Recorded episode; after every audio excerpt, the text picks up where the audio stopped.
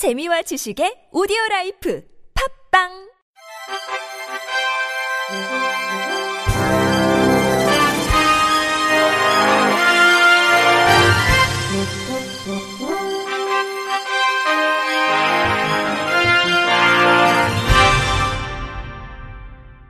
청취자 여러분 안녕하십니까? 4월 4일 수요일 KBS 뉴스입니다. 인천시와 인천교통공사가 2018년 이동지원센터 운영 계획을 마련해 추진합니다. 먼저 출발 30분 전 호출이 가능한 인천 바로콜 서비스를 본격 시행해 더 빠르고 안전한 이동지원 서비스를 제공할 예정입니다. 이를 위해 운전원 24명을 충원하고 특정 차량은 5대를 증차했으며 배차 전담 콜센터를 운영하기로 했습니다. 기존의 배차 지연이 많았던 외곽 지역 전담 차량도 확대합니다. 올 1월부터 강화 지역은 특장 차량 8대와 바우처 택시 2대를 신규 투입했으며 영종, 용유 지역에도 특장차 3대를 배정했습니다. 또 요청 대비 공급이 부족한 바우처 택시를 30대 증차의 이용 분산을 유도함으로써 더 나은 서비스를 제공할 계획입니다. 시 관계자는 올해는 기반 시스템과 서비스를 강화해 이용 건수를 50만 건 이상으로 높이는 것이 목표라며 누구나 어디든 안전하고 편리하게 이용할 수 있는 환경을 만들기 위해 최선을 다하겠다고 밝혔습니다.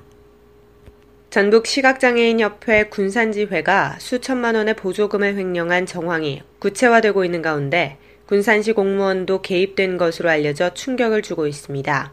특히 경찰이 이 협회에 대해 압수수색을 진행하자 군산시 공무원은 허위 진술서를 작성한 뒤 협회 직원에게 그대로 제출하라고 강요한 것으로 드러났습니다. 3일 협회 관계자는 4년 동안 시각장애인 회장의 지시로 보조금 사용 내역을 허위로 부풀린 뒤 업체로부터 현금을 되돌려 받아왔다고 폭로했습니다. 그동안 군산시는 매년 점자, 보행, 안마 교육비와 사무실 운영비 및 시각장애인 열린군산 녹음 사업 등으로 2,225만 원을 지원해 왔습니다. 하지만 협회장 장모 씨는 직원들에게 강제로 보조금 서류를 허위로 작성시킨 뒤 현금을 빼돌려온 것으로 파악됐습니다. 장 회장은 개인적으로 사용한 적은 없고 전부 협회를 위해 사용했다며 자세한 것은 경찰 조사를 받게 되면 밝혀질 것이라고 해명했습니다. 허위 진술서를 강요한 공무원의 해명을 듣기 위해 연락을 취했지만 군산시는 담당자가 부재 중이며 상급자 또한 모두 자리에 없다고 답변했습니다. 한편 경찰은 압수수색을 통해 확보한 자료를 분석하고 관련자를 소환 조사한 뒤 혐의가 확인되면 관련자를 사법 처리할 방침입니다. 광주 지역 장애인들에게 통합 복지 서비스를 제공할 광주시 장애인 종합지원센터가 문을 열었습니다. 광주시 장애인 종합지원센터는 3일 광주 광산구 소촌동 광주시 공무원 교육원에서 개소식을 열고 본격적인 업무를 시작했습니다.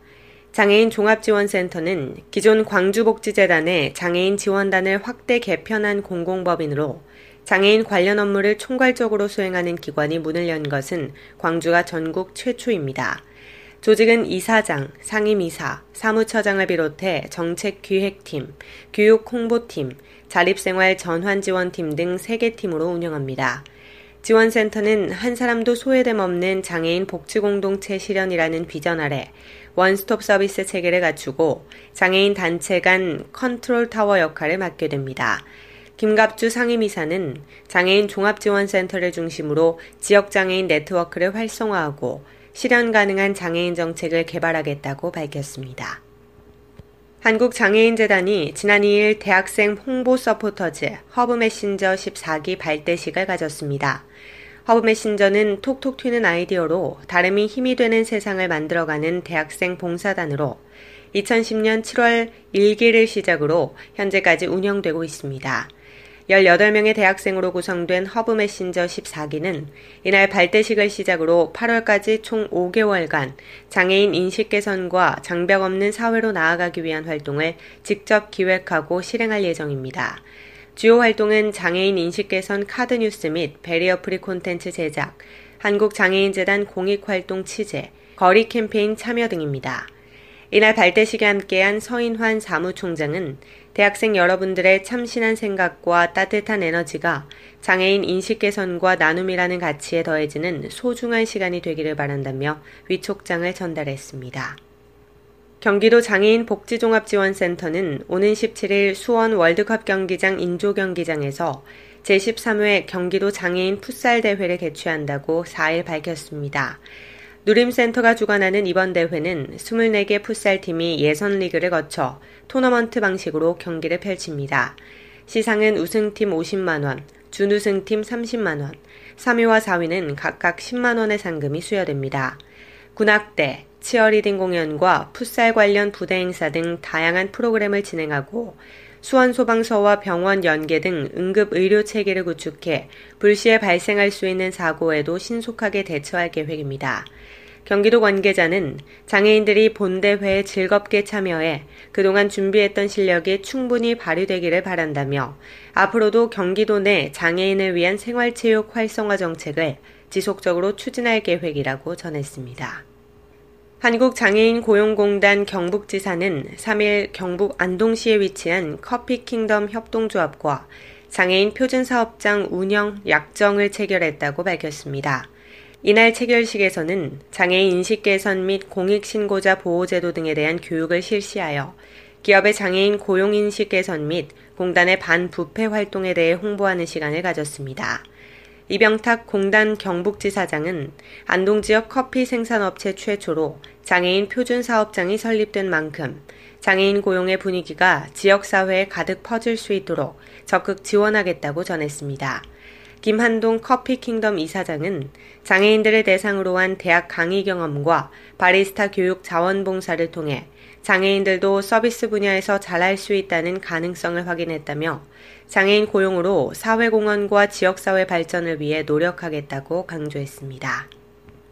지적장애 어린이를 화폭에 담아온 서양 화가 김근태 화백의 들꽃처럼 별들처럼 초청 전시전이 프랑스 파리 유네스코 본부에서 열립니다. 4일부터 10일까지 열리는 이번 전시는 김화백의 작품 20여 점과 한국, 필리핀, 호주, 독일 등 5대륙 7개국의 장애 어린이들의 작품 30여 점을 선보입니다.